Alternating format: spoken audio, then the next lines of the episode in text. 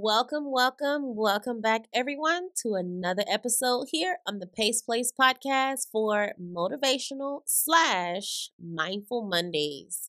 And so today is going to be the final episode of The Importance and the Power of Jesus' Word, Part 4 The Good Ground.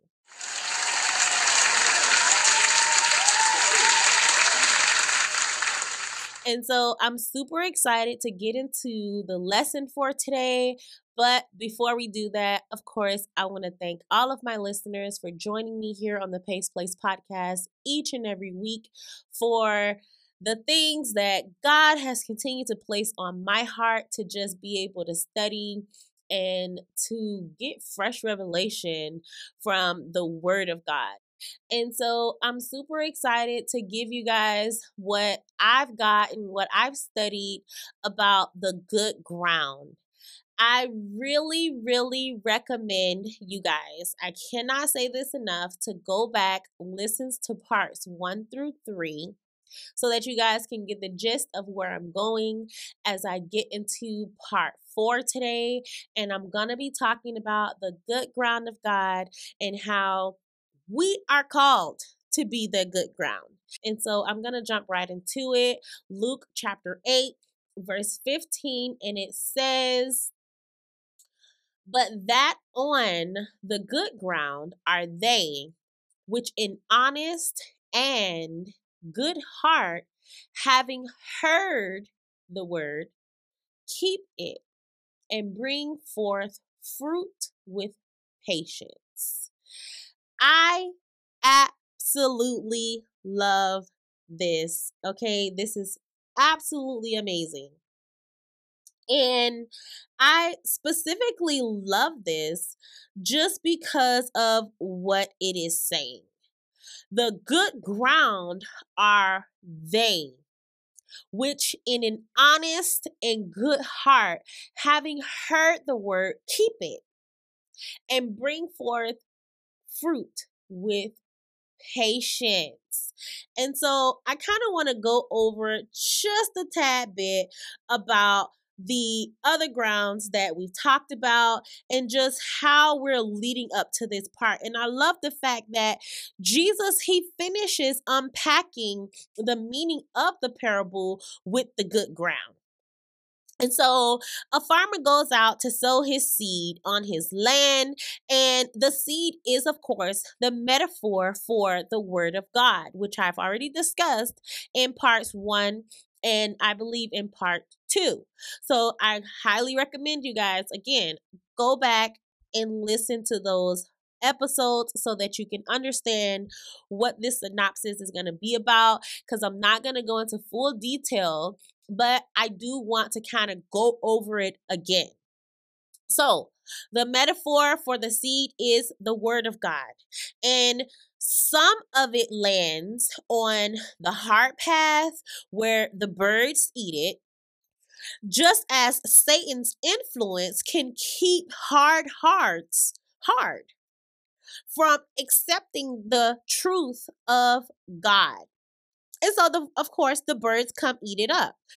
And then we have some of the seed that lands on bedrock, which is covered by a thin layer of soil and it burns up in the hot sun. This is just as people with a shallow understanding of God's word, God's will for their lives, not being able to withstand persecution or temptation. And then we have some of the seed that lands on the soil that has the thorns or the thorn bushes. From what I studied and what I got from that, it's basically thorn bushes.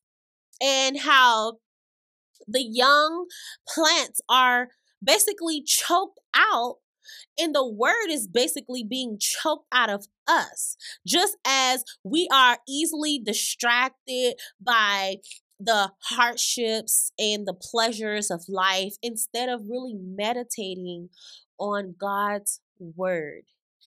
The good ground soil actually represents those who receive the word and it brought forth fruit in our soul.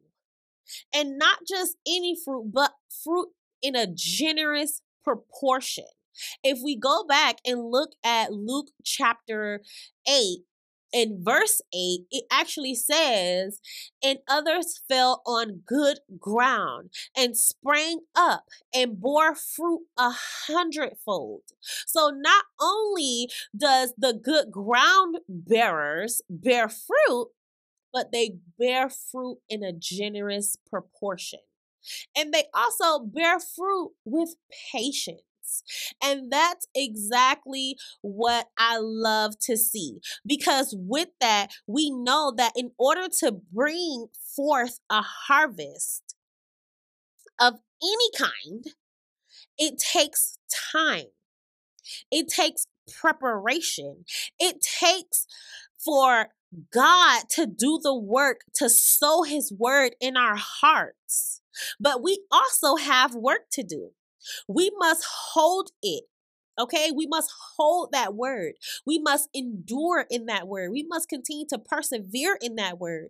When the pitfalls and the distractions come, because there will be many, okay, there will be many, many distractions all a lot of things that distract us usually are things that the enemy wants to put in front of us to deter us from the true will that God has over our lives. So when those distractions come, I love the fact that the path to spiritual growth, how Jesus makes it simple in this parable.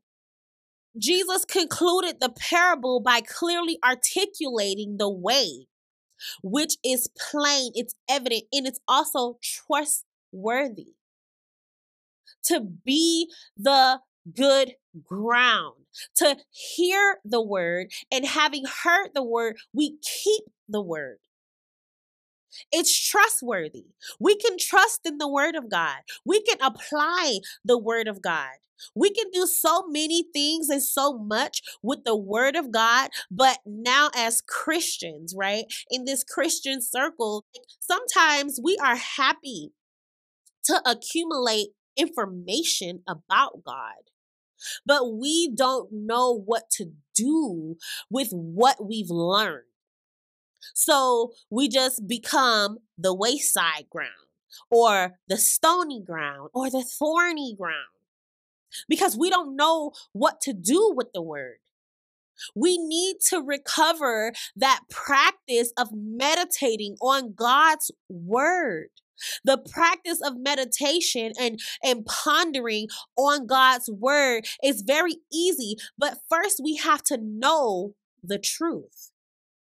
So then what does that mean? That we have to then read the word of God. Intending with the reading, we have to be intentional with retaining it. We have to set aside time to return to the scriptures that we have learned and ponder on them, meditate on it. We have to think about it from every possible angle. And each time we do this, it grows. The word of God is a living word. And when given the opportunity, it will bear much fruit within us. The practice of meditating on the word, on the scripture, is a discipline and it takes time. This is why the word tells us with patience. It takes time, it takes energy, and it takes focus to bear the fruit of righteousness. We must learn this practice. But once we do, the fruit of righteousness will certainly grow. We will certainly produce much fruit. The word clearly says, but that on the good ground are they, which in an honest and good heart, having heard the word, keep it and bring forth fruit with patience. Patience is a fruit of the Spirit, which means we are cultivating the fruit of righteousness when we strive toward being the good ground. So, Bible memorization is the first step. And that's how we get to that point of being the good ground. And I absolutely love this because when I when I really study each soil, I really benefited from seeing myself or seeing bits of myself in each of the soils it really, really ministered to me first before I was able to even put anything out onto my podcast because when I really looked at the information that I was receiving, I really understood what I was reading, what I was studying. It hit me from all points where I was able to realize or recognize myself in each soil. And that's the place where we have to find ourselves. We have to be able to see ourselves in each soil because we're not perfect. We are called to perfection, but we are not perfect. And in that striving to be perfect, we will be the stony ground. We will sometimes be the wayside ground. We will sometimes be the thorny ground, but it's okay because we have to keep persevering. We have to keep pushing. We have to keep enduring. So in the like the wayside ground, sometimes we allow the word no room in our lives when we're going through certain circumstances and situations where we just can't see an end to this. We can't see a way out of this thing or like the stony ground. When we sometimes have flashes of enthusiasm and receiving the word, but then it quickly burns out. Like when somebody preaches a word and we hear a word and we're like, oh, that was so good. We clap our hands and stomp our feet and, and, and say, yes, yes, yes, you know, amen, amen, be in the amen corner. Like all of that is good and all of that is fine. But then that enthusiasm quickly burns out we don't apply that word. We just hear it, clap, clap, clap. Oh, that was so good. Amen. And that's as far as it goes. Or like the thorny ground, where the cares of the world and the deceitfulness of riches are constantly threatening to choke God's word out of our life. And I'm not gonna kid y'all. I was, look, I was the thorny ground like last month. Okay. because when we get in that place where we're so worried about money, how we're to pay bills.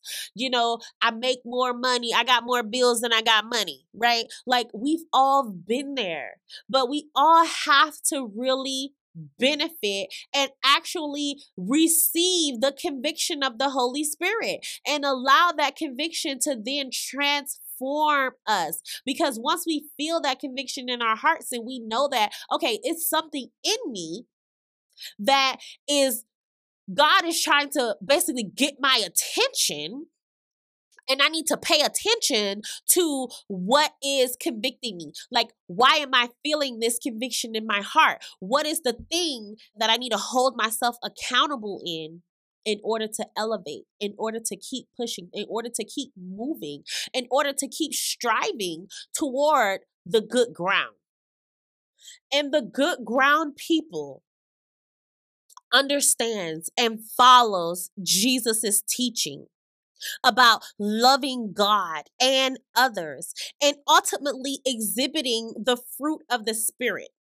Okay. And y'all know, okay, I love the fruit of the Spirit. Okay. The love, joy, peace, patience, kindness, faithfulness, gentleness, self control. It's like patience. Okay. It says, and bring forth fruit with patience. So, in being the good ground, we are working out, literally working out the fruit of the spirits in our reality. Knowing that patience is one of the fruit of the spirit, and knowing that in order to bring forth good fruit, bring forth ab- an abundance of fruit, it takes time. It takes time. We're not going to be an overnight success. It's not going to happen in a flick of the wrist or a snap of the finger or a tap of your feet. Like it just doesn't work that way. And that's the work that we have to do that is in us when it comes to tilling the ground because we are the ground. We have to start really analyzing ourselves, asking the Holy Spirit to step in into the situation and to reveal the things that is not of God, that is not like God, to continue to tailor make us, to purge those things that are in us that does not need to be there so that we can be refined, so that when we come out of the fire onto the other side, we can shine bright.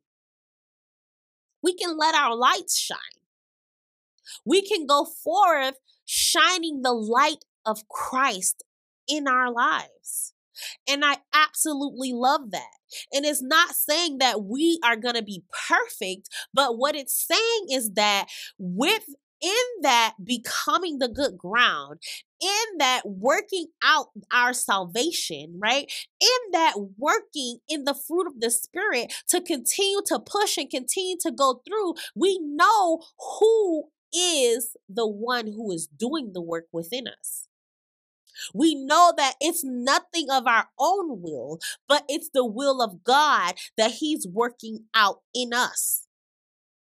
And we have to be intentional with allowing the Holy Spirit to do its work, intentional with being obedient to the Spirit, intentional with staying in, in a posture of prayer, in a posture of learning, in a posture of service when it comes to being the good ground. Because it takes time. It takes patience. It takes us to abide in God.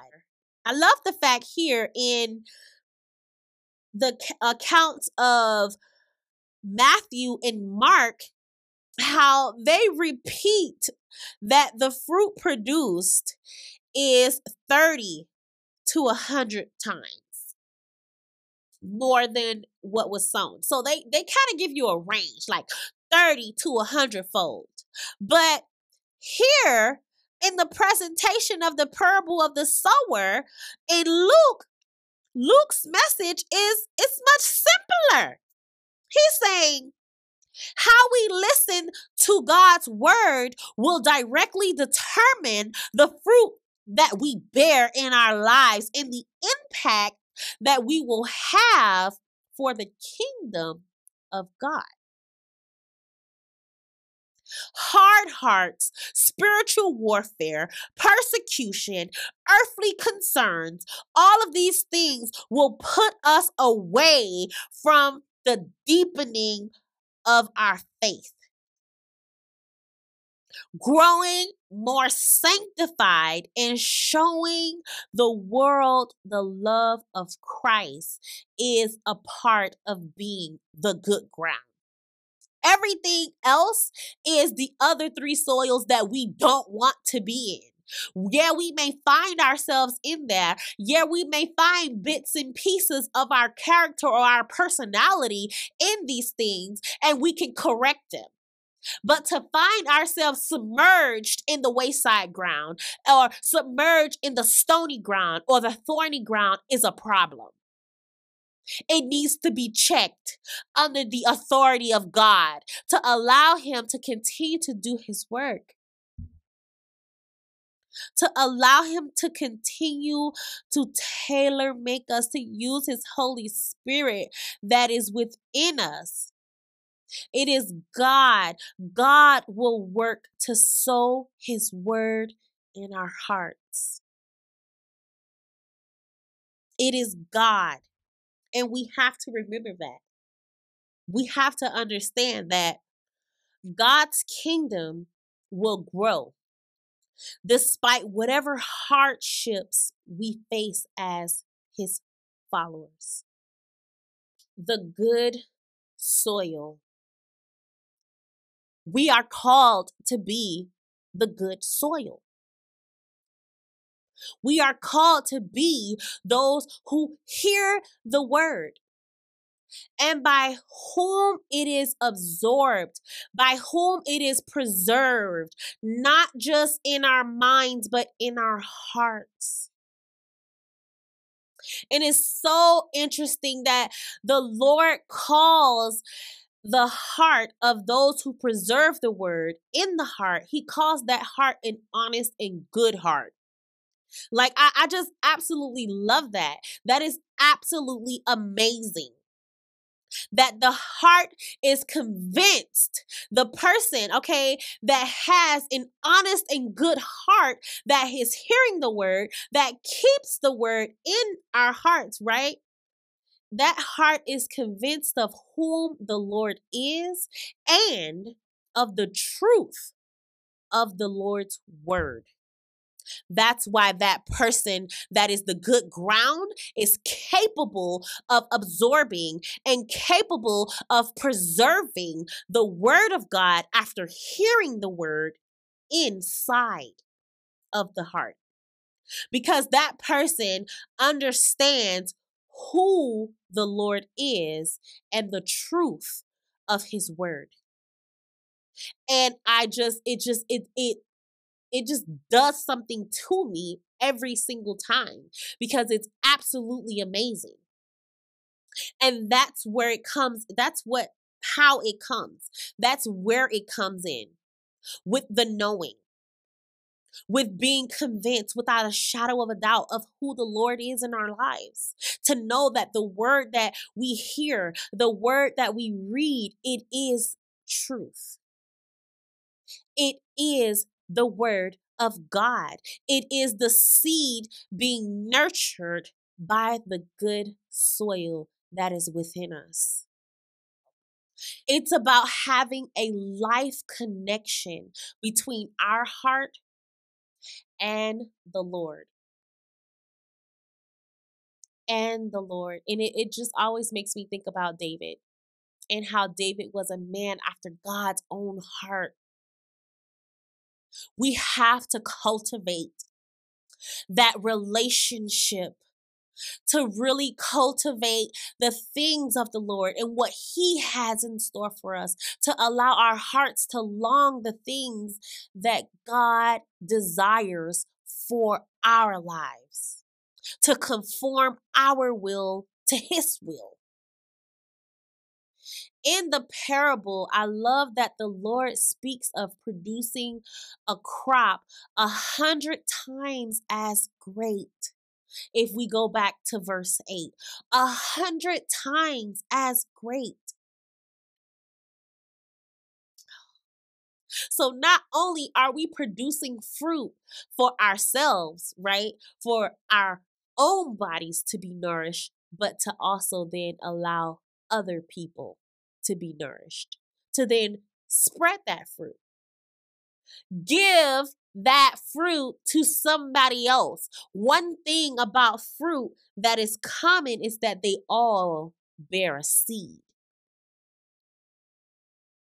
All fruit bear a seed. So you can have the seed planted in you, be the good ground, sprout up, bring forth fruit in abundance, and then you can give that fruit to somebody else and they can take that seed. They can eat of your fruit, right? Take the seed, plant it in their good ground, and then bring forth fruit in abundance. Do you see how that works? Do you see how amazing the word of God is? It is absolutely amazing. Okay, we need to get into it because, baby, I just, I love it. Like, I love it. It is about the word of God here nothing else. The word being pushed forward, the word being cast forward, the word being preached for, taught forward, whatever it is, it's about the word. Then it is only for or against. Now, whether or not you want to be for the word or against the word, it's up to you. But I advise you to be for the word. That's what I, I advise. I advise you to be the good ground, not the wayside ground, not the stony ground, not the thorny ground, but the good ground. Wherever the word is received in an honest or excellent or convinced heart, there will be and remain fruit because the fruit corresponds to the seed. So, wherever the word of God is, and wherever the word of God is being received with a good heart, with a pure heart, with an excellent mindset of receiving the word and retaining the word, then there will remain fruit. There will be fruit. The fruit that is born with perseverance is the love for God. It is the love for the Lord, our Lord and Savior, Jesus Christ. Those who hear and keep the word will persevere. For the motivation for the actions of those people are Christ. And that's what it's about to be the good ground, our motivation behind our actions, behind our the things that we say behind our whole intent of life, of being, is Christ. It is for us to be like Christ.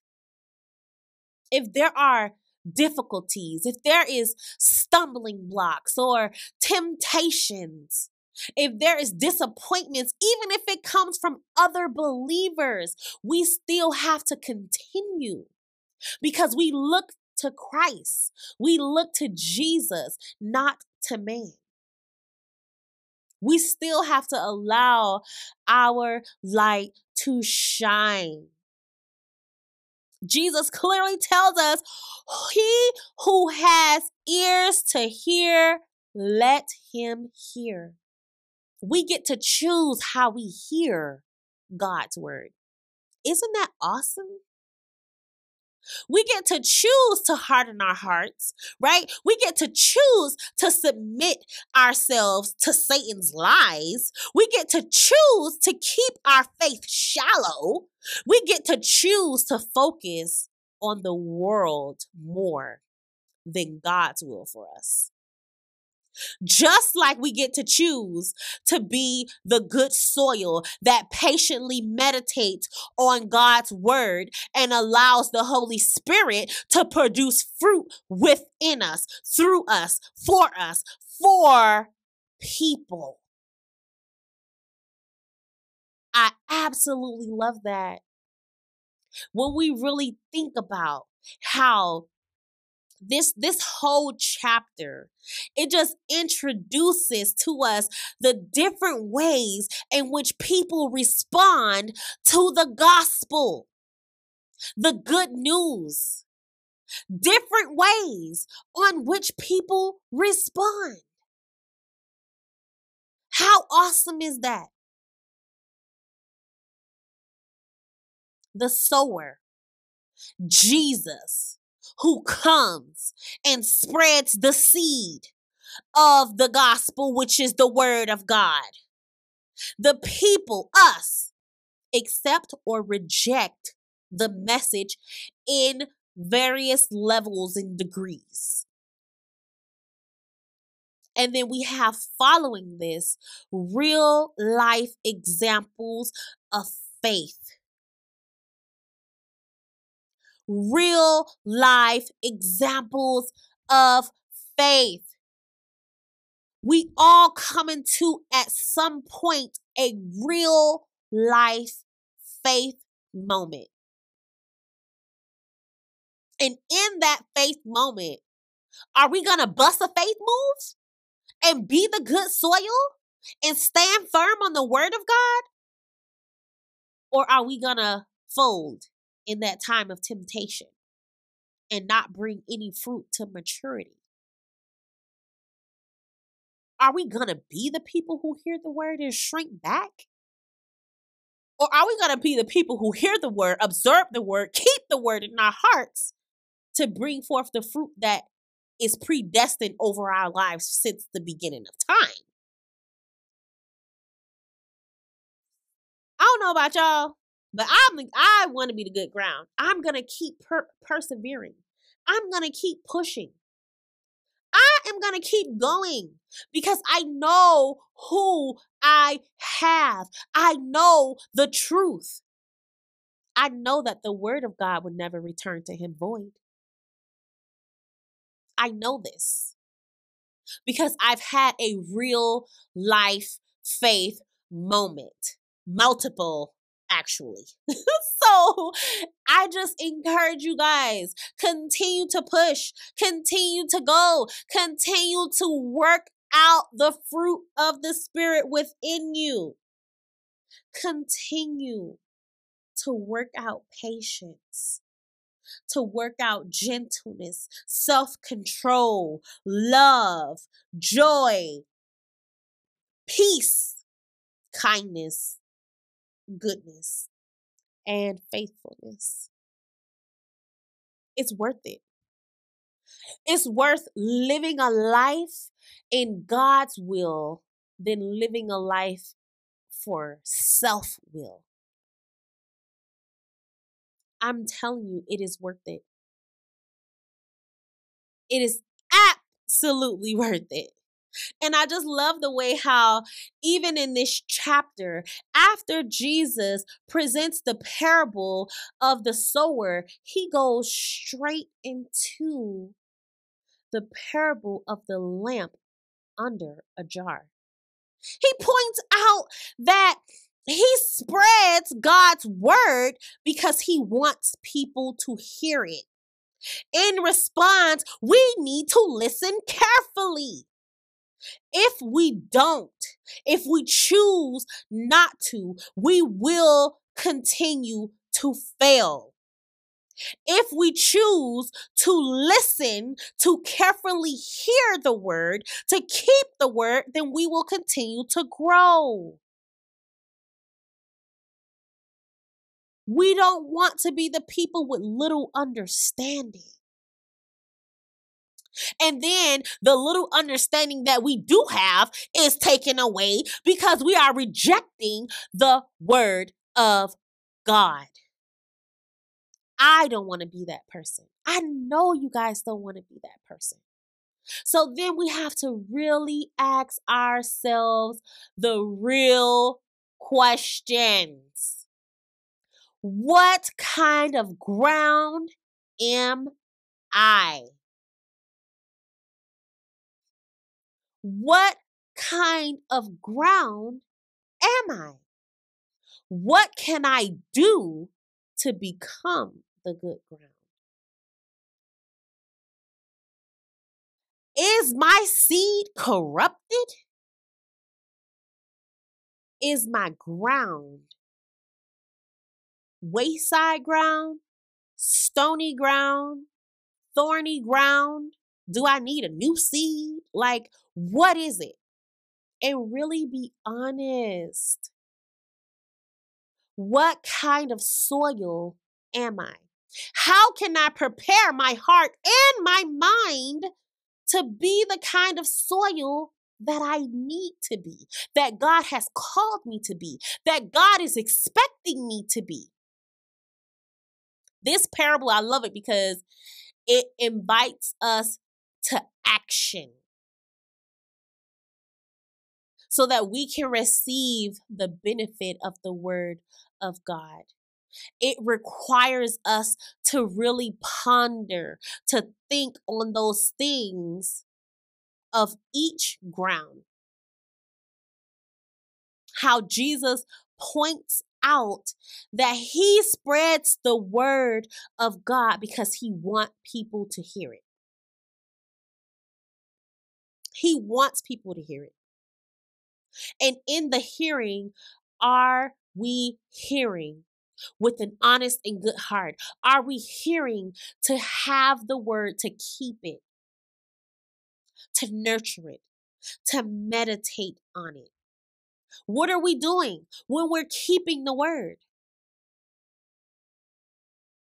Are we allowing the triune God in our lives to be our strength? Like, seriously, are we? Because one thing that I know for certain, okay, is that God is faithful and he is strong. And Jesus tells us to cast our burdens on to him. And he says this not just for any old reason, but for the reason, because we don't have to carry these burdens. We don't have to worry about these things. One thing about a triangle, right? Triangles are actually the strongest shape there is. So, any weight that is placed on a triangle is evenly distributed on all three sides. I don't know if you guys knew this, but I'm going to give you guys a little geometry lesson right now. Triangles actually represent geometric sturdiness.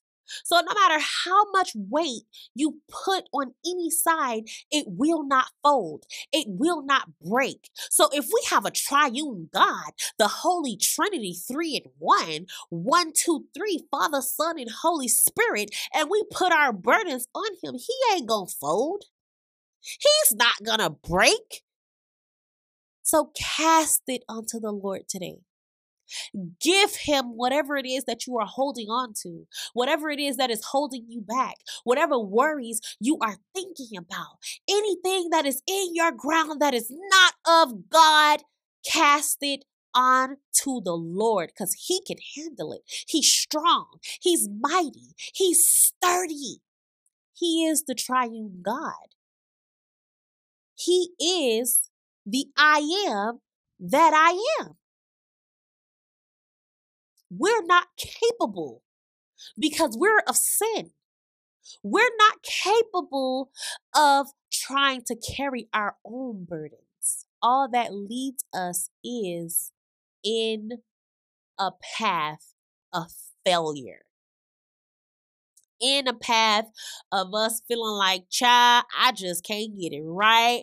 I don't know what to do. I don't know how I keep ending up here. I feel like I keep going in circles. I feel like my seed just can't never take root. Every time I hear the word, it sounds good. I clap my hands. But as soon as a temptation comes around, it seems like every time I'm walking with God, every time I feel like I want to be faithful, something comes up to snatch something comes up to choke. Something comes up to take the little bit of faith that we do have out of our hearts. What burden is coming up in your life today that is snatching the little bit of faith that you do have? That is snatching the word of God out of your heart.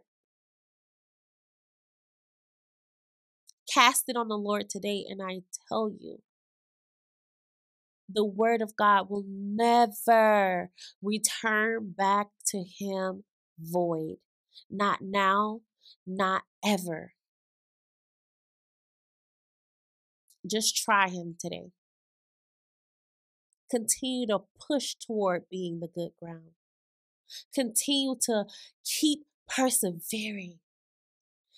Even when it don't make sense, even when it's hard, let your light shine. Don't allow no man to put your light under a bushel, under the bed, or try to hide what you have inside of you. Continue to do the will of God. Continue to walk in the will of God and continue to ask the Holy Spirit to continue to lead you and guide you as you walk with God and as you keep pushing toward that good ground. We all are called to it and we all can do it. It takes time, it takes patience but patience will have its good work in us. And when it does, we will bear much fruit in abundance. And so, with that, I'm going to go ahead and pray us out of here, and I will see you guys here next week for another episode of the Pace Place podcast. Most gracious and heavenly Father, we thank you, Lord God, for this day. We thank you for another opportunity that we have to come before you, Lord God, to read your word, to discern your word, Lord God, to understand your word, Father God. We just thank you, Lord God, for our lives. We thank you that we are alive and we are well, Lord God, that you have given us another opportunity to be here in the land of the living, Lord God. We continue to thank you and we continue to praise you for that alone, Lord God. We just love you, Lord. We thank you because of who you are in our lives, Father God. We thank you, Father God, because you are the author and the finisher of our faith, Lord God. And we just continue to thank you and bless your most precious and holy name, Father God. As we go forth in this world today, Lord God, as we continue to push through, persevere, Lord God, to continue to walk in the ways of you, Father God, we ask that your Holy Spirit continue to lead and guide us, Father God. Continue to lead us into the good ground that you have called each and every last single one of your believers to be, Lord God. You have called us to perfection, Lord God. And even though we are not perfect, Lord God, we continue to strive toward and press toward the mark of the higher calling, which is our Lord and Savior, Jesus Christ, Father God. We thank and praise you for your only begotten Son that you have given so that the redemption process can be in full effect, Lord God, in our lives daily, Lord God. We thank you for the fact that we can crucify our flesh daily, Lord God, that we can continue to walk with you daily, Lord God, that we can continue to call upon your name, Lord God.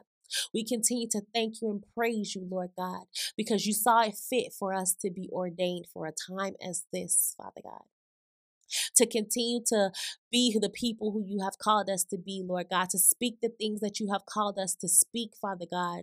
We love you, Lord. We praise you, Lord. And we ask you, Father God, that even when it don't make sense for us, Lord God, or even when things seems like everything is coming up or every temptation is coming out of the woodworks, Lord God, you are our all in all. You are what we stand for. You are who we stand for, Lord God. And you know that we know, Lord God, in our minds and our hearts, Lord God, we want to keep your word there, Lord God. We want to know your truth, Lord God. We just continue to thank you and praise you, Lord God, as you continue to elevate our minds, Lord God, even in the way that we are thinking, Lord God. Take charge of our thoughts, Lord God. We bring every negative thought into captivity of you, Lord God. We thank you for the renewing process, Lord God, the transformation process that has to take place when we come into the knowledge of who you are in our lives, Father God. We continue to just thank you and we continue to praise you, Lord God. And so, as we go forth on this day, Father God, we ask that your Holy Spirit continues to lead and guide us. Your Holy Spirit leads us into all truths, Lord God. And your Holy Spirit just allow us, Lord God, to continue to work and press toward who you have called us to be. Continue to tailor make us, Lord God and allow us to know and stand firm in the fact that even though we are not perfect beings, you still see us in your righteousness, Lord God because of who we accept in our hearts and believe in our minds, Lord God, which is our Lord and our Savior and your only begotten Son. Jesus Christ's name, I pray this prayer. Amen and amen.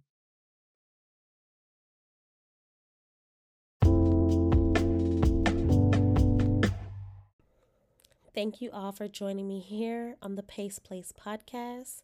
I am your host, Latrell Pace, and I will catch you all later. You guys go out, have a beautiful day, and be awesome people. And remember, God loves you, and God be with you all.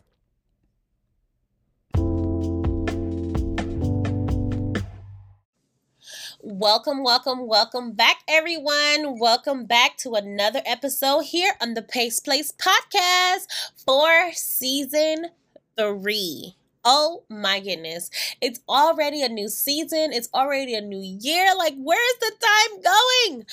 Oh my goodness. But welcome back. I am so happy that you guys are still rocking with me. Welcome to all my new people. Welcome into the space. It's comfortable in here. Get comfortable. Kick your feet up. Get some water, some juice, or whatever you drink, child.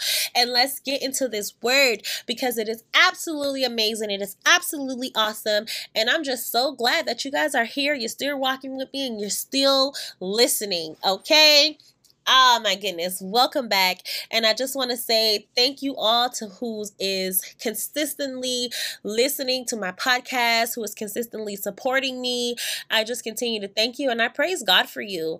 And I just hope that God is continuing to bless you all. I'm, just praying that God is continuing to show his face in your guys' life and just continue to build you all up and, and show you that he's mighty and, and allow you to walk in obedience to his spirit and what he is calling all of you guys to to do. I am super, super grateful and I continue to speak blessings over your lives. And so I am back. Season three. It is absolutely amazing. And so I want to just go ahead and jump right into it because it's gonna be a good one.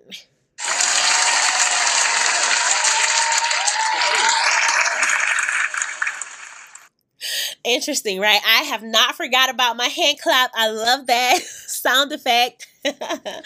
and I just want to say thank you again, once again, for tuning in to new season here on the Pace Place podcast. Let's jump right into it. So today we're going to be in a couple of different scriptures, not a couple, a few, you know, more than three. So I am super, super grateful because I want to focus on a word um not so much a scripture okay and so what is interesting is the word content and so what i really got from this is that basically god was telling me like you shall be content and i was like you know god I thought I already was content. And he was like, eh, let's let's really work on that. Let's let's kind of hone that. Let's kind of let's kind of review that right there.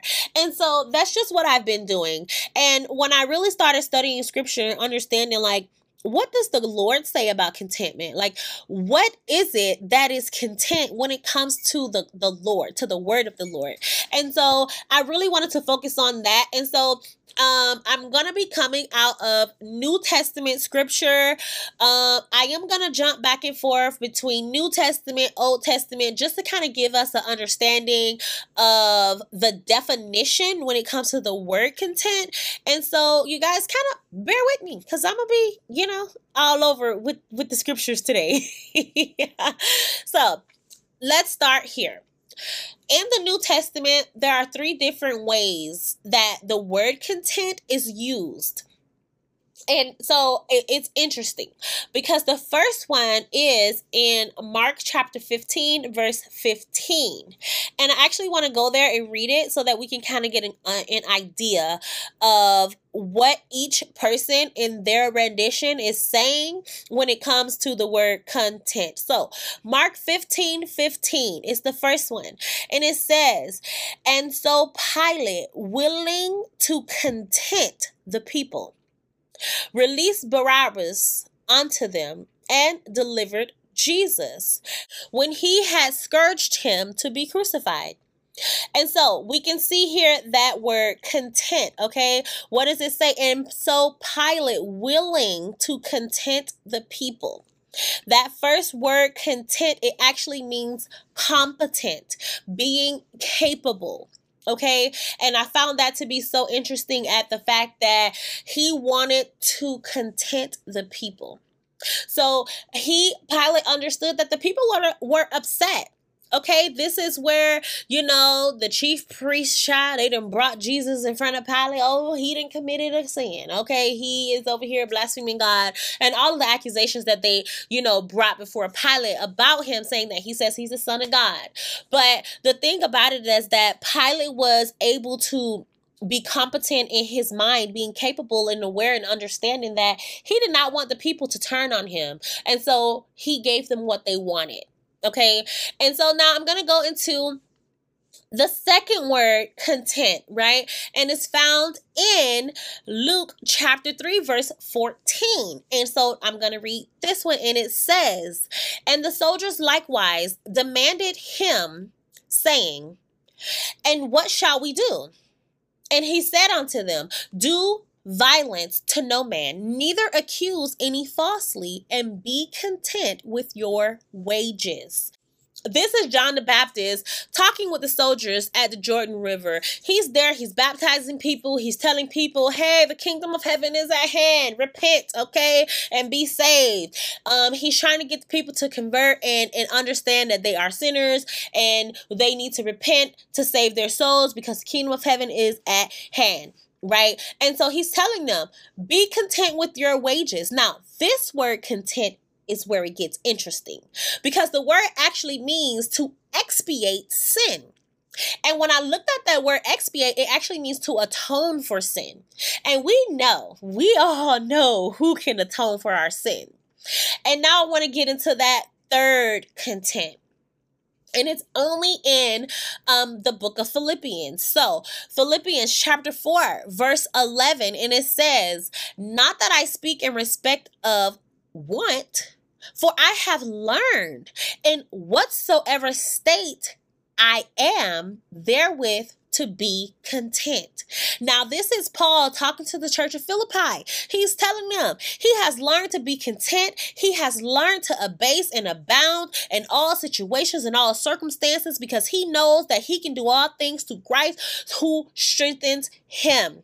Okay? Because of the Lord is how he's able to be content. It's how he's able to have even learned how to be content in the Lord. And so this is actually very interesting of the definition because the definition of the third content right here in Philippians it says the idea of a baffling wind to breathe unconsciously that is respire by analogy to blow air. And I was like, okay, all of these definitions are so interesting, but what really popped out to me was that the last two contents, it actually referenced the Old Testament Hebrew definition to get a better understanding of what the word actually means and it really stuck out to me because once when when you guys understand that when we are reading and studying in the eSword, the references that I give you guys in season two about how I study eSword, right? When we are reading and studying in here, we have to understand that when we're in Greek, it's going to give us Greek definitions. It barely, rarely, rarely give us anything outside of that realm. And the same thing for vice versa. If we're in Hebrew and we're studying on the Hebrew context and definition, it's rarely going to give us anything from the Greek text. And so I found this to be very interesting that it actually had the Hebrew definition there. And so I'm going to go into it so you guys can better understand because I felt like it was so important and so imperative for us to understand that if when things pop out to us in scripture, we need to look into it. When we're reading and studying and having these these definitions and we're looking up these words and things are popping out to us, we need to look further into it. And so I'm going to go into the Hebrew definition of the word content. It actually means to continue to grab hold. So, the leader of a family, a tribe, or people as one who carries the burdens of the people a place of safety, a refuge, the family standard as to the place of refuge that one flees to, to run to the standard for safety also a fleeing to any safe place, such as a city or a mountain. And what I really got from this one, Jesus is the one who we can be content in. It is through Christ. It is through what he has done for us. It is through walking through the door of Christ, going in and out to find the pastures that we need, to find the words, the scripture, the ideas, all of the things that we need to come out and to live in this world and be content with where we are, where the Lord has us. And so I found this to be super amazing. So, so, so amazing. So, the same way that we can unconsciously breathe right in and out, the same way that we can and we are capable of grabbing hold of Christ. It's the same way, it's the same ruach that He has first breathed in us, in me, and in you right? That we have the ability to even breathe at all, that we are even capable of walking this earth with breath in our lungs, right? It's absolutely amazing. Okay? It's He is my safe place. He is the head of my life that carries my burdens. It is Christ He's the standard in my life, right? And when I think about that, it makes me think about the scripture in Matthew. I don't know where it's at, but where Christ tells us to take of my yoke because my burden is easy. To take off my yoke because my yoke is easy and my burden is light. So we give our burdens over to Christ and he carries those heavy burdens for us and we take of his burden which is light, right? The true contentment it was only possible once I have entered into a place of spiritual competence, right? I am able now to understand that Every moment, regardless of circumstance, is possible of contentment in Christ. I can understand that it doesn't come from outside of me. It doesn't come from what's around me. It doesn't come from any circumstance or situation that I may find myself in, but it comes from Christ that's within me. Because if I look at my circumstances to find contentment, then my contentment standard would be changed changing like the wind. Because circumstances, situations are only for a moment, right? We don't go through the same thing all day, right? Like, it's not all the time that we're gonna be living a good life. Sometimes things are gonna go wrong, and then it's also not all the time where we're gonna be weary and worn down storms don't last always, right? And so if we base our contentment off of circumstances and situations, what would that really look like for us? It doesn't come from any of that. It comes from within us, from the spirit that resides in me, the Holy Spirit, because of what Christ has done for me. He has expiated my sin. He has made the ultimate atonement for my life. And I have to continue to walk in that and be capable and be knowledgeable of what He has done for me. Being able to discern and understand the times that I am in. Because I may find myself in, in, in a trial or tribulation. That does not mean that my contentment is lost.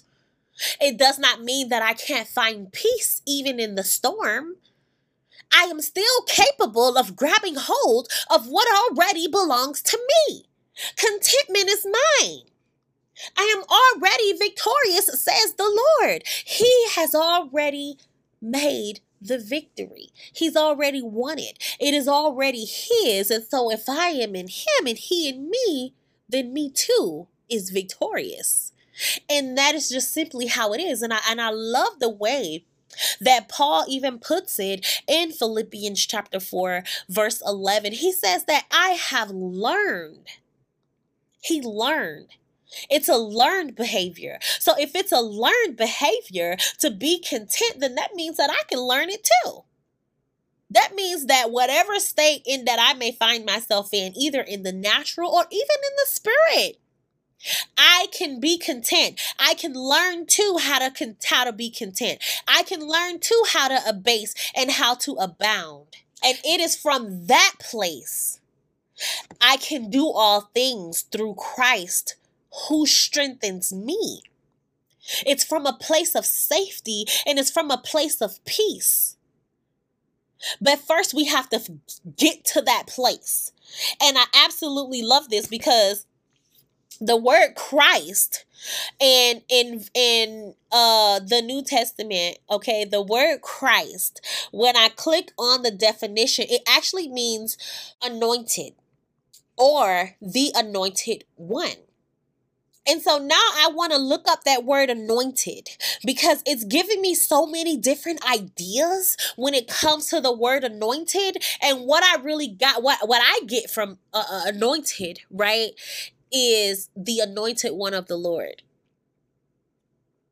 And so it, it led me to Luke chapter 4, verse 18 and 19. And it says, The Spirit of the Lord is upon me, because he hath anointed me to preach the gospel to the poor. He hath sent me to heal the brokenhearted, to preach deliverance to the captives and recovering of sight to the blind, to set at liberty them that are bruised to preach the acceptable year of the Lord. And I I absolutely love this one because it's Old Testament teachings, right? This is literally Old Testament teaching. Jesus is quoting straight out of the book of Isaiah and I was just blown away. But what I really want to focus on is that word anointed. Okay. And it, it, it's, it's interesting because just like I said, Christ actually means anointed. When you click on that word in the Strongs, Christ anointed or anointed one. Okay. And so what I got from that, right? It says in verse 18, right here in chapter 4 of Luke, anointed to smear with oil. That is to consecrate to an office of religious service to furnish what is needed. So Christ means anointed, and Christ is who we can find our contentment in. And the word anointed means to smear with oil, to supply with what is needed. Oh. Wow. Doesn't the Lord supply us with what we need? Wasn't he the one that was anointed from head to toe with the from the woman with the alabaster box of ointment? Wasn't he consecrated for his death and burial? Is what he said to his disciples. Who, in the fact that he's even here, he's saying that the Spirit of the Lord is upon him because he has anointed him to preach the gospel to the poor. He has sent him to heal the brokenhearted, to preach deliverance to the captives, and to set liberty to those that are bruised, to preach about the acceptable year of the Lord. He has recovered the sight of the blind, He has healed the deaf and the mute. Okay. And I find this to be so amazing because once what we have is supplied to us from the Spirit of the Lord, right? Once we have what is needed, we can find ourselves in a place of contentment in Christ. Once we are made free, once we have come into the truth and the knowledge and understanding of who Christ is and what he has come to do, that contentment and that peace can hit whole different in our lives. It can hit different. And it does hit different. Man, I was over there just thinking, like, wow, this is absolutely amazing. Absolutely amazing. Just the word of God. Now, I want you guys to listen to this because this is Old Testament teachings that Jesus is talking about right here in Luke chapter 4, verse 18. So now I want to jump to Isaiah 61, verses 1 and 1 and 2. And it says, The Spirit of the Lord is upon me. Sounds similar, right? Because the Lord hath anointed me to preach good tidings unto the meek. He has sent me to bind up the brokenhearted, to proclaim liberty to the captives, and the opening of the prison to them that are bound, to proclaim the acceptable year of the Lord and the day of vengeance of our God to comfort all that mourn. Isn't it similar? It is really similar, almost verbatim. But what really stuck out to me is the word anointed in the Old Testament, right here from the same scripture that Jesus quoted in the New Testament, right? That same word anointed, it actually has the same or a similar definition as the anointed in the New Testament. And it reads, ointment that were made from oils and smeared on injuries for healing. Oil also was smeared on the heads of individuals who were being given the office of a prophet, a priest, or a king as a sign of authority. Wasn't Jesus anointed from head to toe by the woman with the alabaster box? I'm going to ask it again. And it is so amazing at how scripture can go from Old Testament to New Testament and it fits right together. Like the Lord is amazing. He's literally amazing. His word is amazing. And just how everything comes together is absolutely awesome. Okay. And so I want to jump back New Testament, Luke chapter 7, verse 38. And it says, and stood at his feet behind him weeping and began to wash his feet with tears and wipe them with the hairs of her head and kissing his feet and anointed them with the ointment. Anointed. It's the same word. It's the same anointed as Luke verse uh 18 chapter 4, right? But the only difference in this anointed that it actually means the first or alpha. What does Jesus tell us? He is what? He is who? The alpha and the omega. He is the first and the last. He is the Aleph Tav. It's it's awesome, man. It is awesome. He is the anointed one from God. He is the one who was sent to what? Set the captives free to bring liberty into this world, to make known the truth of the gospel of the Lord, to give the Holy Spirit, to atone for our sins. Oh, to give a new life, for us to be born again, for us to walk in the contentment of no matter what's going on around us, we don't have to focus on those things. We can be tunnel vision on Christ. We can be tunnel vision on the Word of God to walk in love, to talk in love, to act in love to be in love with the Lord. Man, that is absolutely amazing. In this moment, this woman with the alabaster box, I feel like she was sitting in a place of revelation. She knew who Jesus was and what he had come to do for her. She knew. How did she know? I feel like it was revealed to her by the Lord, by the Father, which was in heaven. Because why? What does Jesus say in Mark 14, verse 8? He says, She has done what she could. She is come a far hand to anoint my body to the burying. She she was deeply impressed by his feet because they were the feet that was bringing her peace and salvation. Aren't those the same feet that brings us peace and salvation? We can find contentment in the peace of the God of peace who has come to bring peace and salvation, who is the Prince of Peace.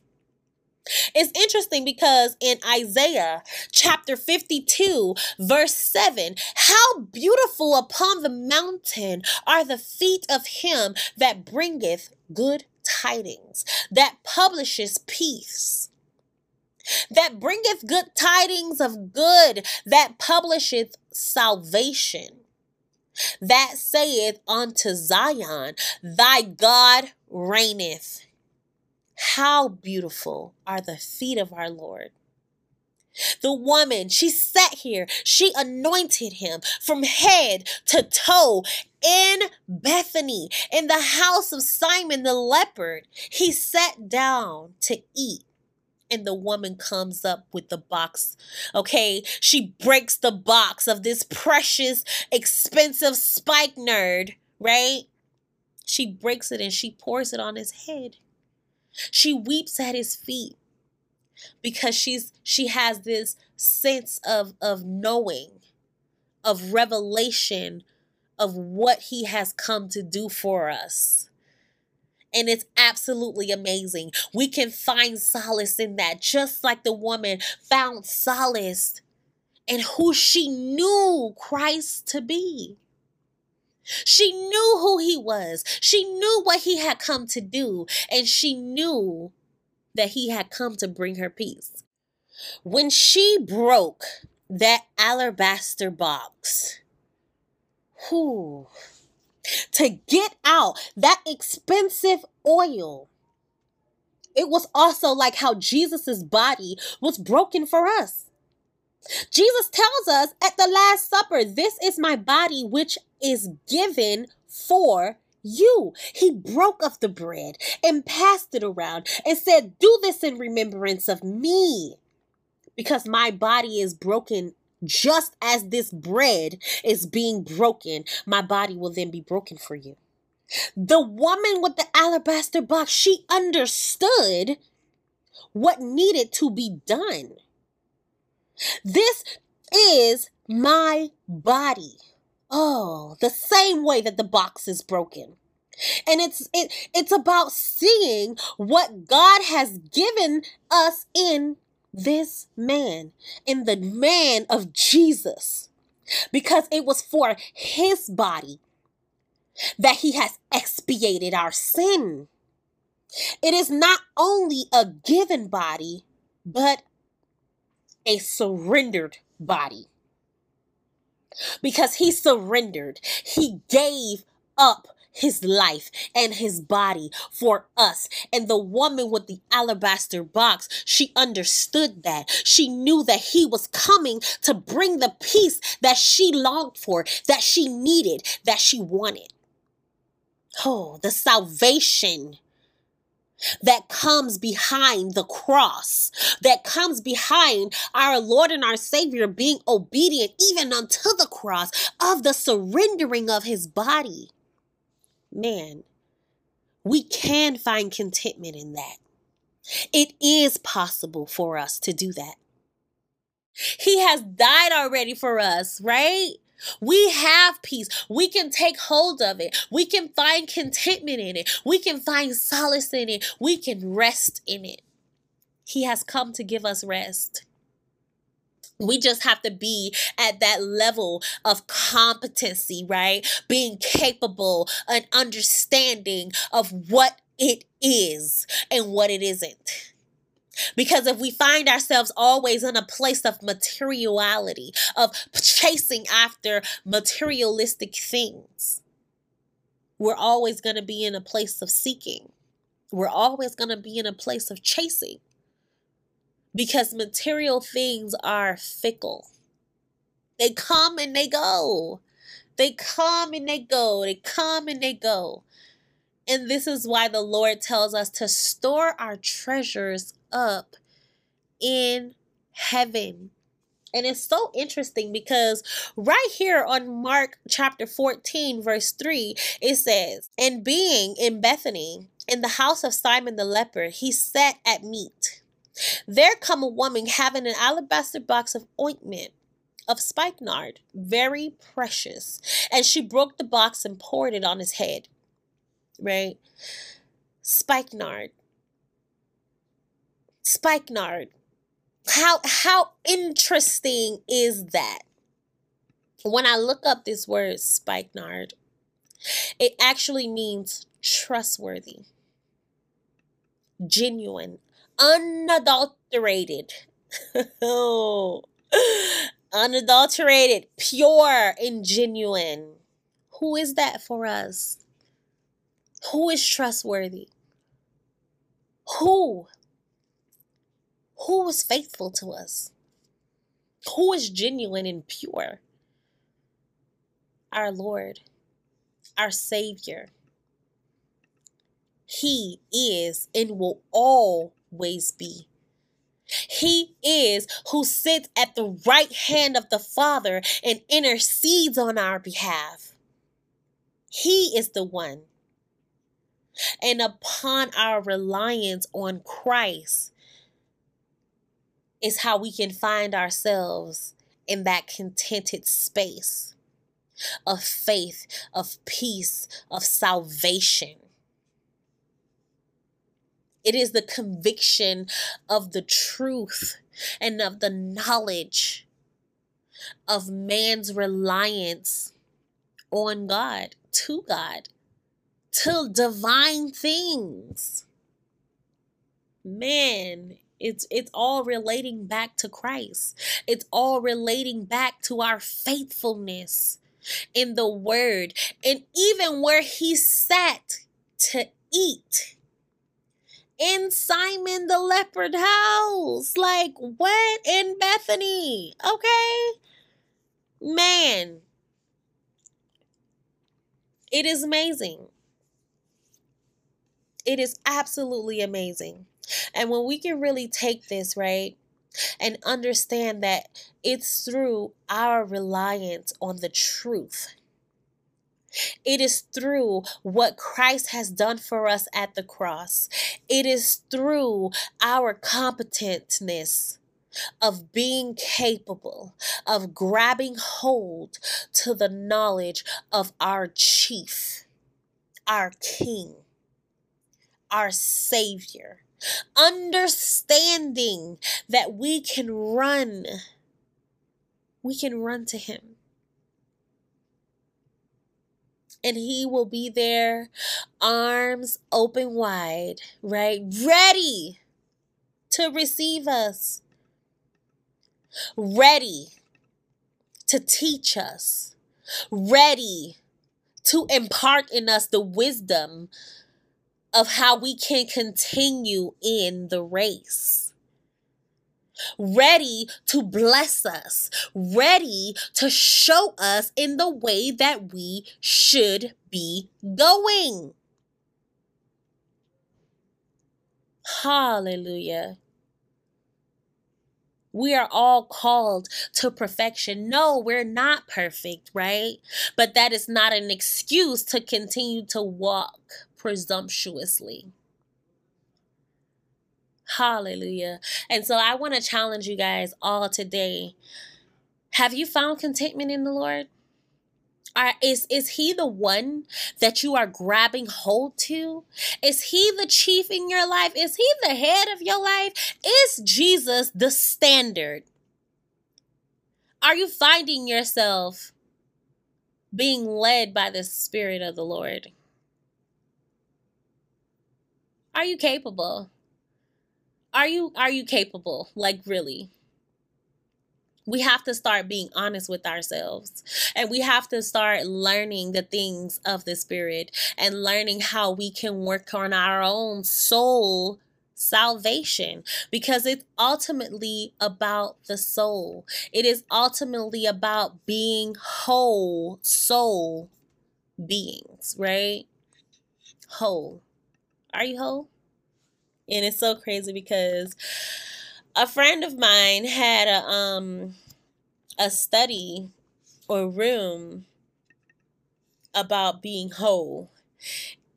And a lot of people in the room were basically saying that they were not whole, including myself, because I'm not. Like, I feel like I have so much work that the Lord needs to do in me, through me there's so many different areas in my life where I am incomplete, but I know without a shadow of a doubt, right, that he who created a good work in me will complete it. I can find peace and I can be content even in the brokenness, even in the mess, because of the God that I serve. The God of peace will make me whole. And I, I just it's it's amazing. And so in his word, what he was basically um trying to get us to all understand is that we it, it starts with the small things and how redemption is time release. So immediately our spirits are already saved, our spirits are already redeemed, right? But then we still possess a soul and then we still live in a body, even though we are first spirit, right? So when we repent and we say, Lord, I accept you as my Lord and Savior, right? I believe in my heart that your son has come to die on the cross for me, okay? And we believe in Christ immediately. Our spirits are saved, right? Immediately our spirit is redeemed, but we still have a soul. We still have a body. And because we are in this body, not in the new body that we have for us in heaven, we're still in this flesh body, and the flesh wants what it wants. We have to have the process of the body catching up to who the spirit already is in heaven. And so sometimes, yes, we're to mess up. Sometimes, yes, we're not to get it right. We're to fall. We are going to stumble, even. But we can still be content and find peace in it. Why? Because the God of peace will sanctify us holy, not H O L Y, but W H O L L Y. He will sanctify us wholly. Whole. Our whole being. And it's absolutely amazing in just the journey and the word but we have to come into that place where we're competent. Our mind our minds are in a place to receive what it is that God has for us to receive. We have to control the mind. We have to subject the mind under the consciousness mind of Christ. There's literally no other way because it always starts within.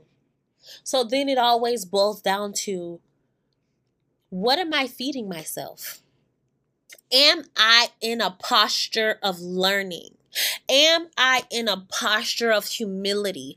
What is my heart posture? What is it that I'm doing that may hinder my growth? That may hinder my maturity in my walk? And we really have to understand it and be honest with ourselves. Because, like Paul says in Philippians chapter 4, verse 11, he learned. That means it took practice. It took time of implementing the word, of being the word, of living the word, of doing the word, of speaking the word. But if we're not being diligent in the word, if we're not applying the word, hmm, then what are we really doing? Right? Like, what are we really doing? If we're just saying, I trust in the Lord, but really you don't believe the words that you're saying, are are we ever going to walk into a place of contentment? Can we even rest in the peace that that God has, right, for us? Can we rest in that? It all starts with us. Everything that we go through, it all starts with us, and we have to work out our soul's salvation because the spirit is already done. It's already in heaven. It already has the new body. Okay. It's waiting for, you know, the trumpets to blow. And in the twinkling of an eye, everything is to be done. Okay. But what does our soul look like? Are we working on that? Are we working on crucifying that flesh every day? Like really, are we are we really doing the work that is necessary for soul salvation? Let's learn how to work on being whole. Let's walk it out. Let's learn how to even be content and even knowing that No, we're not there yet. And where is there, right? But knowing that even though we're still walking it out, we can have that peace and contentment in the Lord because He who created us will complete the work that He has started in us. And so, with that, beautiful people, I want to pray us out of here. And I just pray that you guys continue to go out and be the amazing people who God have called you to be. Continue to work on that thing. Continue to be honest with God and tell Him to help you in those areas that you don't really want to shine light into, to really place that light in there and uproot all of that negativity that we may have inside of us, to really allow us to walk it out. And no matter how hard it may seem, that we can still be content and find peace. Because the Holy Spirit is going to tailor make us, okay? And He, He is going to make sure it's a perfect fit. Okay? so let's go ahead and pray. Oh, most gracious and heavenly Father, I thank you, Lord God, for this day. I thank you for just a beautiful, beautiful uh, opportunity, Lord God, of being able to go through your word and really decipher what you have placed in your word for us to understand today, Lord God. I thank you for what has gone forth on this podcast today, and I thank you for every listener that is listening, Lord God, no matter where they are in this world, Father God. I ask that the word continues to go forth, Lord God. Your plan, Lord God, continues to go forth, Lord God. And I just ask, Lord God, that the word has blessed each and every last single listener, their ears, Lord God, and their lives, Father God.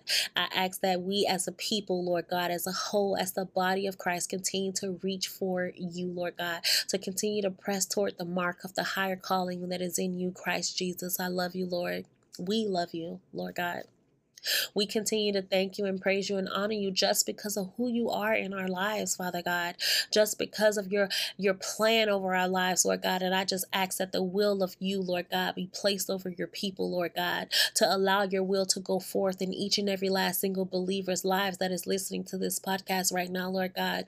I ask, Father God, that your perfect plan, Lord God, is is coming in into fruition in each and every last single person's lives, Lord God. I ask, Lord God, that you understand that you know that whatever anybody has made set before you, Lord God, that you are the one who can do all things, Lord God. And we trust in you, Lord God. We trust in who you are, Lord God. We trust in you, Father God. We continue to love you and honor you, Father God. Allow us to learn what it means to be content in your in your in you, Lord God, in in and in who you have created us to be, Father God. Allow us to know that you are genuine and you are pure, you are righteous and you are holy, and all things that are of you, Lord God, are good. And we love you, Lord. We thank you for your goodness. We thank you for your mercy. We thank you for always being faithful to us, Father God. Allow us to be continued to stay in a posture of faithfulness to you, Lord God, a posture of humility, Lord God. Allow us to walk into the ways that you have called us to walk, Father God, to be able to implement your word in our lives, Lord God God, to be able to apply your word to every situation that we may find ourselves in, Lord God. And I just continue to thank you and praise you, and I speak blessings over everyone's life, Lord God. I ask that you continue to shine your faces upon them, Lord God. Continue to show yourself mighty in their lives, Lord God. And for anybody who has not accepted you in their hearts, Lord God, and they are listening to this podcast in this day or this moment, Lord God, I ask that you continue to touch their hearts, Lord God. Continue to pull at their heartstrings, Lord God. Continue to allow them to confess their sins unto you, Lord God, and repent, Father God, and accept your Son, your only begotten Son, in their hearts, Lord God, because He has come come so that the world may be saved, Father God, and so that they can be saved as well, Lord God. I ask that you continue to show them, Lord God, in your way, Lord God.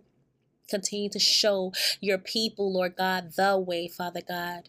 Allow us to be able to endure, Lord God. Give us a spirit of endurance, Lord God, so that it doesn't matter whatever any, any situation or circumstance that we may find ourselves in, that we can still find peace and solace in who you are, because you are faithful to your people, Lord God. Hallelujah. You are faithful to your people, Lord God. Build up our faith, Lord God. Give us a, a, new measure of faith, Lord God. Even if we don't understand how something is going to happen or how you're going to move in our lives, Father God, I just ask that expectations be removed. Hallelujah. That the only thing that we are expecting is that you will move on our behalf. It doesn't matter how you do it, Lord God, but the fact that you will is all that we need to know and all that we need to believe and continue to stand on the firm foundation. Continue to build on that foundation. Continue to work out our own soul salvation so that we may walk and live in a life that is wholly sanctified by you. I love you, Lord, and I bless you. And I speak blessings over everyone's life. In Jesus' name, amen and amen.